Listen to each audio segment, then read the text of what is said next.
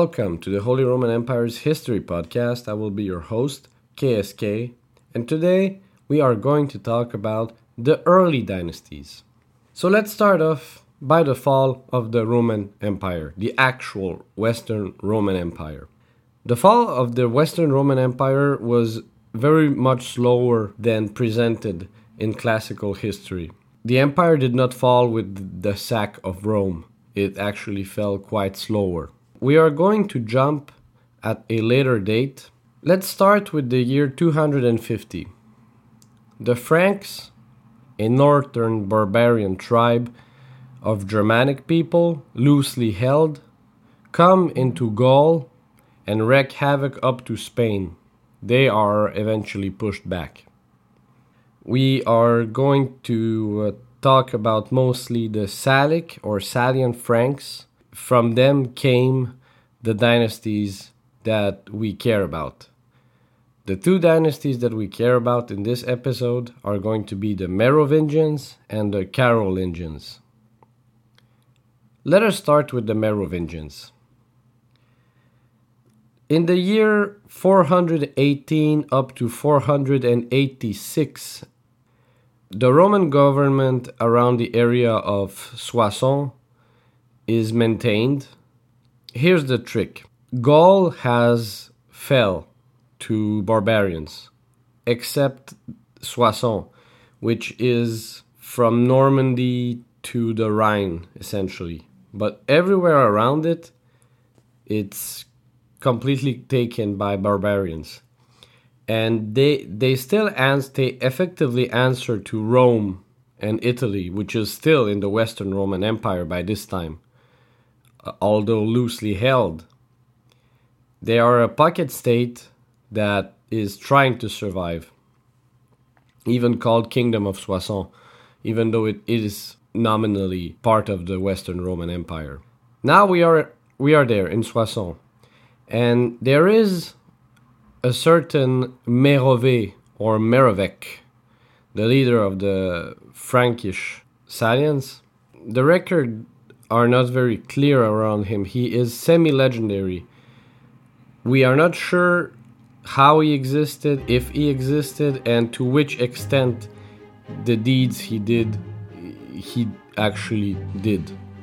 All right, 448 Merove or Merovec or Mirwig the Young, depending of the language chosen, son of Clodion, king of the Salian Franks of Issel, which is Cambrai today, wants to preserve his acquired domain. And there is a slight problem. The Huns are coming.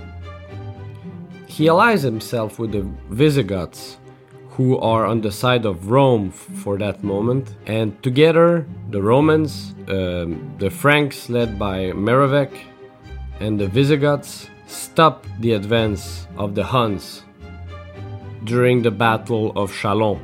And that is where Merovec really starts to get his tribe very much more centralized, uh, which is contrary to his cousin uh, tribe, the Ripuarian Franks, who are less cohesive. They are living a little bit uh, west of the of the Rhine, and they sack city Roman cities. Their treaties are not very clear with the Romans, and they are essentially treated as any other raiding party. Merovec essentially becomes the founding figure of the Merovingian dynasty of kings making a sudden rise in Frankish dominance in the region, and it is uh, likely to say that it is to the detriment of the Frisian. Uh, they are a northern tribe, and they cannot um, assess their power on the region anymore. To be clear, the region we are talking about is essentially Belgium and north of Belgium, the Low Countries in Belgium. Now we're jumping some years ahead. There, there is very much a lot of things that are happening with the Franks and the minor Frankish kings, but I do not think it is essential to the history of the Holy Roman Empire. Point being, let's simply say where the dynasty comes from, where do they hold their legitimacy from, how does it affect the creation of the empire.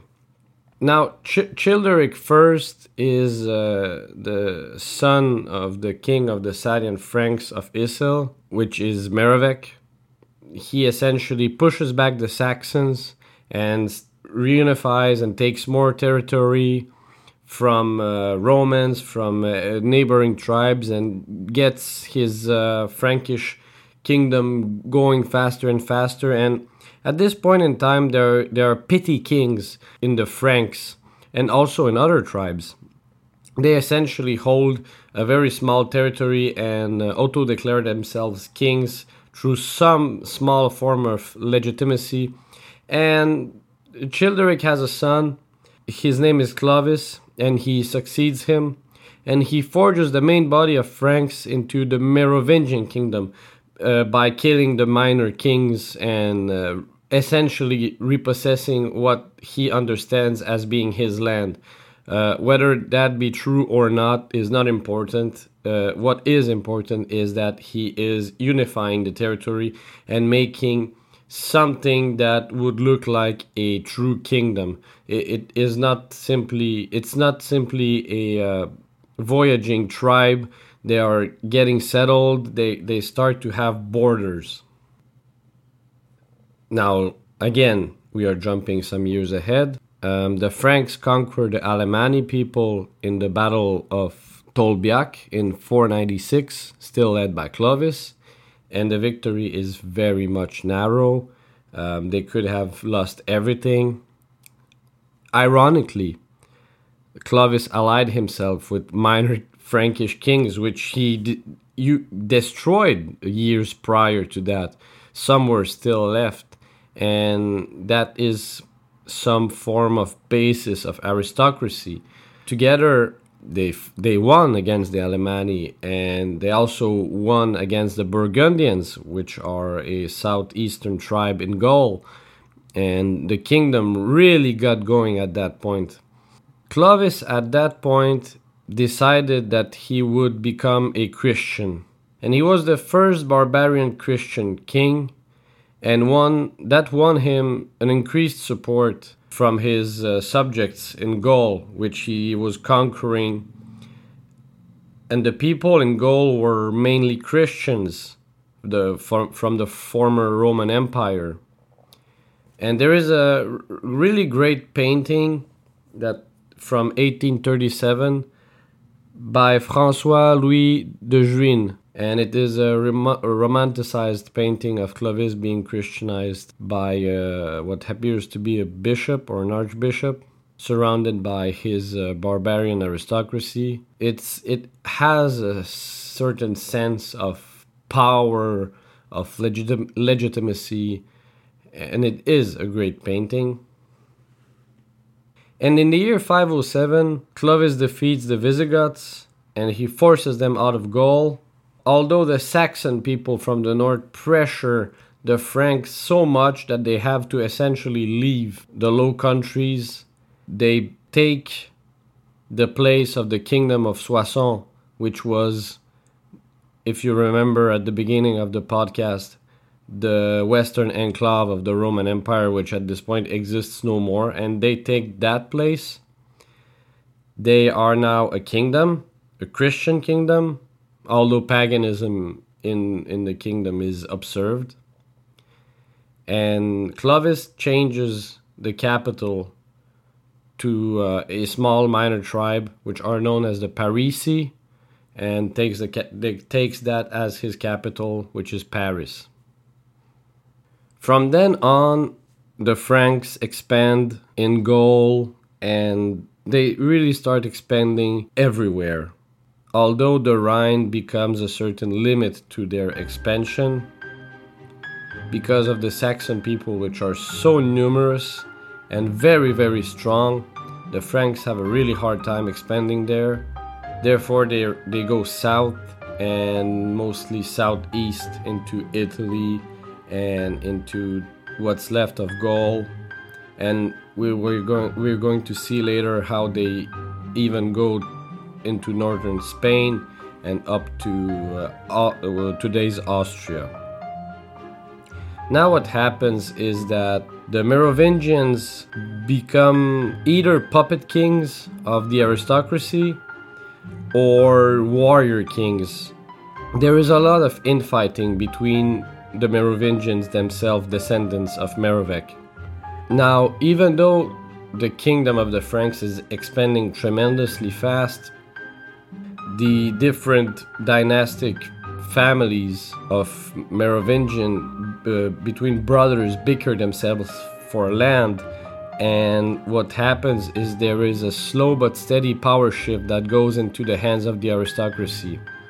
The aristocracy leads arms, obviously, and have a lot of men and have a lot of local power where they are, are situated.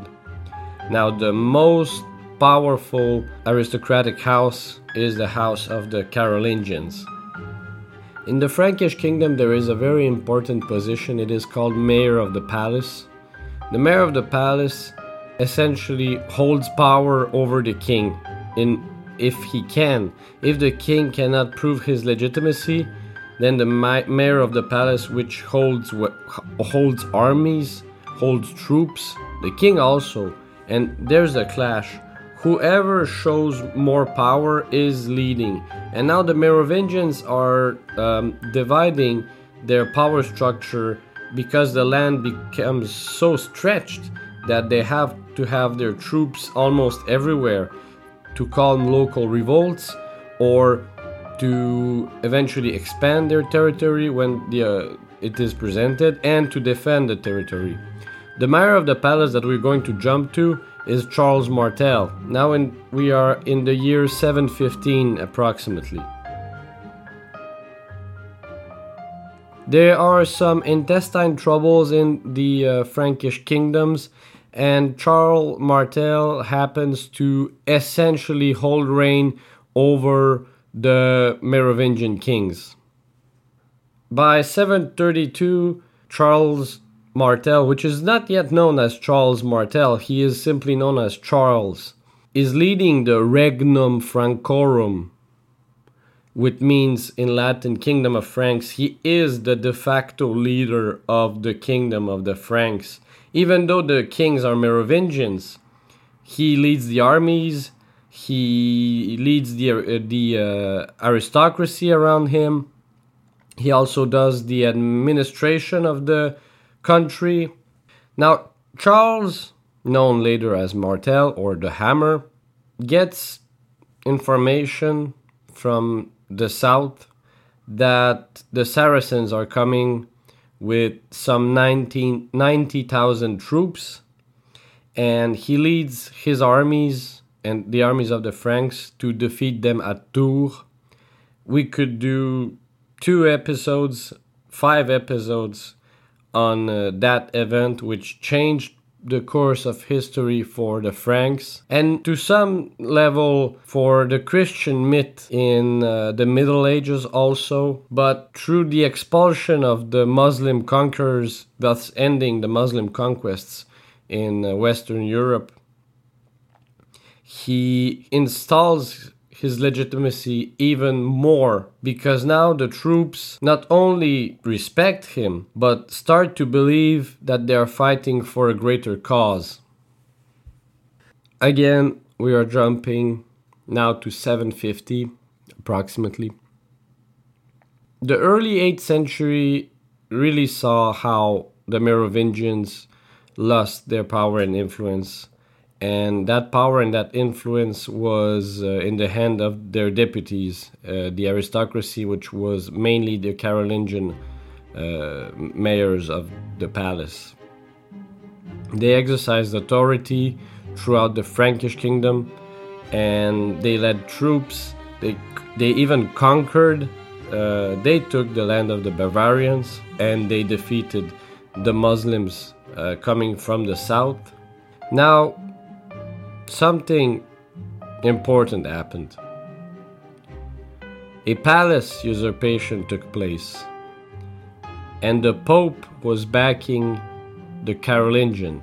It was Pepin III who was able to send the last Merovingian king into a monastery, thus ending his line, stalling himself as the first Carolingian king of the Franks.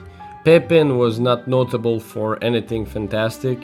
What he really did great was that he had a son named Charles, who would later be known as Charles the Great, Charlemagne. And we will really insist on his history uh, throughout this podcast. Charlemagne created what was the Frankish Empire.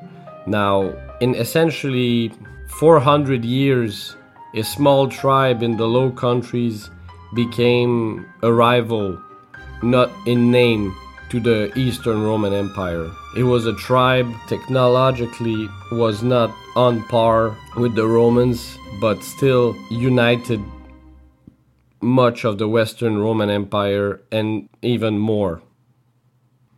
Now Pippin, although not not the great leader, he is maybe not as notable as the others, is still the first Carolingian king, which is a tremendous accomplishment, and he conquers um, Aquitaine, which is the southernmost part of Gaul or today's France. And as he dies, he divides his kingdom into two for his two sons. And Charlemagne gains uh, parts of Aquitaine, Neustria, which is western France, Austrasia, uh, some Germanic dependencies in the north, parts of Burgundy, South, southern Austrasia, Alsace, and Alemannia. It's essentially from the southernmost part of France going all the way north and then some east, and his brother gets the central part of France and going east. Charlemagne took the reins of power and united the whole Frankish kingdoms and proceeded to even expand it over the following years, fighting the Lombards, the Saxons, the Arabs in Spain, the Bavarians, and the, and the Avars in Hungary uh, also. And he wins and wins again and always wins. And essentially, it becomes an empire. It isn't a kingdom no more. It is ex- very much too big to be considered a kingdom, and it is also centralized. It is very functional as a kingdom. Uh, the levies are held, uh, the dukes are reined in, the aristocracy answers to Charlemagne. He is most likely one of the most powerful kings of the Middle Ages. Charlemagne essentially ends up in the year 800, the creation of something new. The Pope makes an alliance with him in order to create the Holy Roman Empire.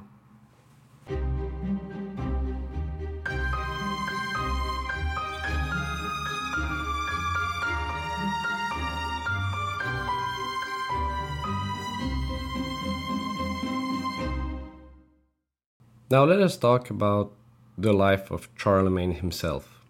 Charlemagne who is also known as Charles I and by his other name Charles the Great, is born on April the 2nd, 747. That date is not clear, although what is certain is that he died on January 28, 814, at Aachen in Austrasia, uh, today's part of Germany. He was the king of the Franks from 768 to his death, and he also was the king of the Lombards from 70, 774.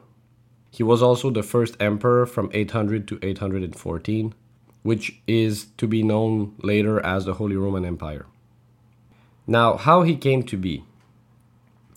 His father, Pippin, was uh, a powerful Frank aristocrat and very wealthy also in uh, the realm of the Merovingians. And the Merovingians ruled essentially over the Carolingians uh, led most of the aristocracy were very much wealthier than the Merovingians and less fragmented. Thus, they essentially established power over the Merovingians, and with the aid of the Pope, uh, Pippin became king of the Franks instead of the Merovingian dynasty and forged the Carolingian dynasty. Everything started from Charles Martel in 714, 741, when he essentially took over power with his armies as he defeated the Muslim invasion from the south. Now, Pippin died in 768. The realm was divided, as is custom, to the Frank people. Uh, he had two sons, two legitimate sons, Charlemagne and Carloman, and both of them became very bitter enemies. Charlemagne ruled the western part of Francia and his uh, brother the eastern part. He uh, married the daughter of Desiderius, who was king of the Lombards. Lom- uh, Lombards were nomad, um, used to be a nomadic people, but settled in the northern Italy. Charlemagne married his daughter in order to forge an alliance with him to curb the power of his brother who was on the eastern front. And this alliance also helped him forge some kind of peace and to establish uh, dominance to the papal states that reigned in central Italy who felt threatened by Desiderius and his Lombards. Now, Carloman died in 771 and the crisis was ended essentially. But Charlemagne did not abide by the law of the Franks.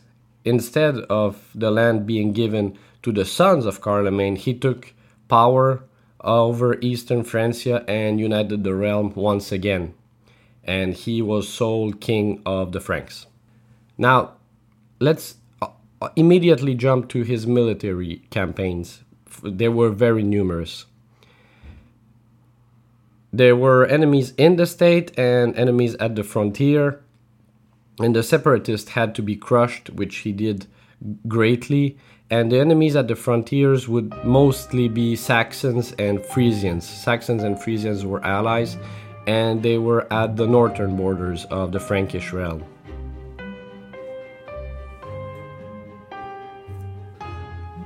Now, the, the hardest campaign he led was the campaign against the Saxons. They were enemies from their conception, and at this point, the Saxons were uh, paganic people. Um, we're gonna later read um, Einhard, who was uh, a biographer of Charlemagne, his account on uh, the encounter with the Saxons.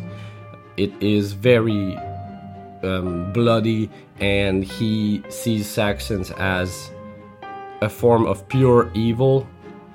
The wars lasted uh, some 30 years from 772 to 804. It ended in Frankish victory and annexation of a big portion of territory uh, between the Rhine and the Elbe rivers. It was a terrible war. Uh, when Saxons uh, obtained truces, they would break them. Uh, mass killings of population, deportation of rebellious Saxons uh, and measures that were considered draconian to uh, force Saxons to accept Christianity. And uh, Frankish defeats here and there, of course. Also, to add that the Frisians, who were Saxon allies who lived to the west and by the North Sea, um, were uh, forced into submission also. But Charlemagne did not only focus on uh, the war with Saxony, well, the many wars. It it was mostly a, camp, a whole campaign against the Saxons. Throughout the campaign, he also led various wars. Eh, when in 771 he became uh, the only king of the Franks when his brother died, did not have love for his wife, who we remember was Lombard, uh, actually the daughter of Desiderius. Very soon after, the Pope Adrian I asked for protection um, from the Lombards in northern Italy. Charlemagne, of course, jumped on ship immediately. The casus belli, the reason of war, was to confirm the papal rights to the territories conceded by Charlemagne's father, essentially a central portion of Italy. And he led a war with the Lombard king, and he won in 781 and created the subkingdom uh, of Italy to his son Pippin and crowned himself king of the Lombards. Now he's wielding two crowns. He also led campaigns in the south. The Moors, how they called them, would uh, from time to time loot and pillage uh, southern Frank territories in Aquitaine. Essentially, what uh, um, Charlemagne did is he established a march which is a territory, a very fortified military territory with large portion of autonomy from the Pyrenees uh, and the Ebro River. It is not a great portion of land, but is it is very much defendable. And from that point on, the the, the raiding parties of uh, the Muslims were essentially crushed. From 787 to 788, Charlemagne annexed Bavaria, and what happened is that the empire was beginning to stretch very large. And he was in direct contact with the Avars, which was a tribe in Hungary. And he was also in contact with the Slavs on the eastern most part of the empire, which is which was at that point Bavaria. From that point on, he opened the missionary field that led uh, essentially to the conversion of those peoples to Christianity and many, many very much uh, trade opportunities. It's almost unbelievable how successful he was in his military conquest. Therefore, he led many administrative uh, works and led the state to a more centralized type.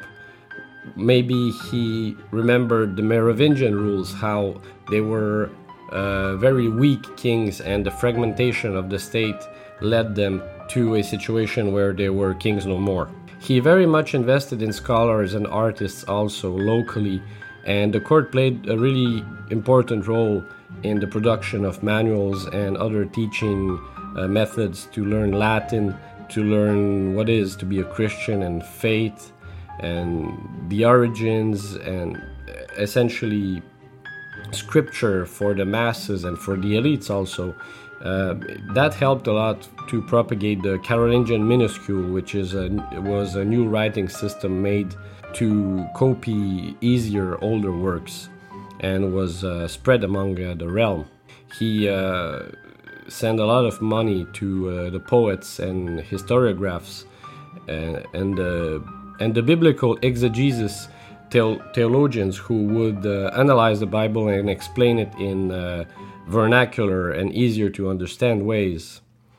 His uh, famous uh, work is uh, the Palatine Chapel in Aachen, who in 794 was uh, finished and was Charlemagne's favorite uh, royal residence and a masterpiece of Carolingian architecture.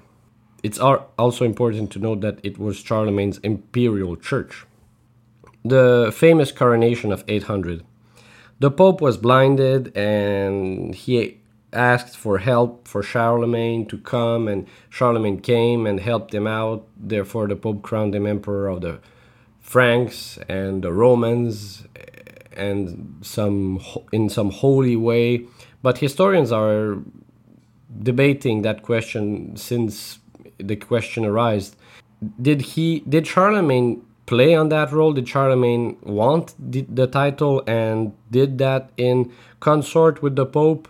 Or was it that the Pope only to further his own safety, personal safety, and eventually his power, would grant that title to infiltrate his uh, non secular power into a secular world, maybe create some kind of extreme theocracy? Now, Einhard, whom I mentioned earlier, who was Charlemagne's biographer, said that Charlemagne, if he knew that he would be proclaimed emperor in 800, would not have come to Rome. Now, that's questionable because he very much respected the title and even had uh, letters written to the emperors of the East considering the conjecture that happened at that time and the crises that was plaguing the Eastern Roman Empire, which is Byzantium, it is possible to assess that Charlemagne did much indeed like the title, but he did not see it as some form of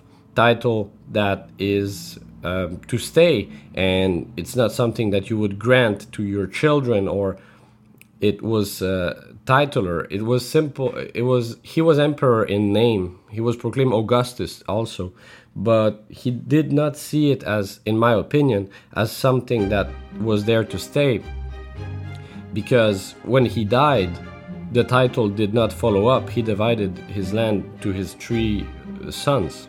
Well, he actually had over 15 sons, but to his three legitimate sons.